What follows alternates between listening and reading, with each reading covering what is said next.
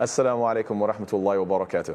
I remember years ago, I was speaking to a young lady about Islam, and Alhamdulillah, um, before even talking about Islam, you have to first make sure that they're interested in the whole concept of religion first, right? They have to care about what is the purpose of my life, and then you could specify the religion of Islam being the correct answer to this question. Anyhow, so she was completely uninterested in the whole concept of what is the purpose of life and why do we exist. She said, These things don't interest me. Um, you know, I just live my life. I just try to, you know, focus on my work, and that's, that's all that matters to me. And so I was like, How do we address this? And so I used a, a question, an analogy, if you will, that uh, I've been using for years, and I think it's extremely helpful. So essentially, what I said to her is, I want you to imagine that one day somehow you just pass out, and then when you wake up, you're in this factory.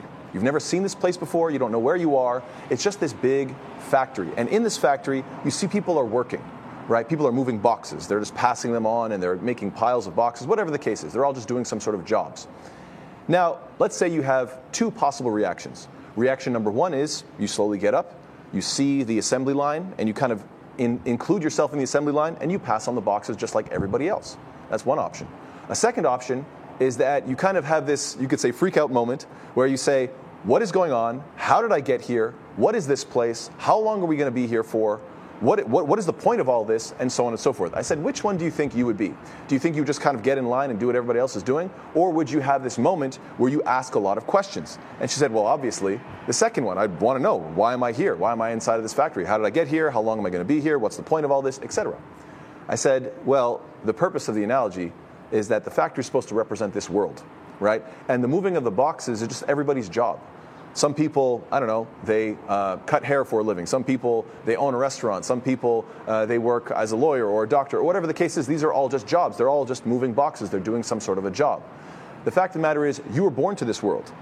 And you don't know how you got here, what you're supposed to be doing here, or where you're going. And you said that you're the type of person that's going to ask questions. How did I get here? What's the purpose of this life?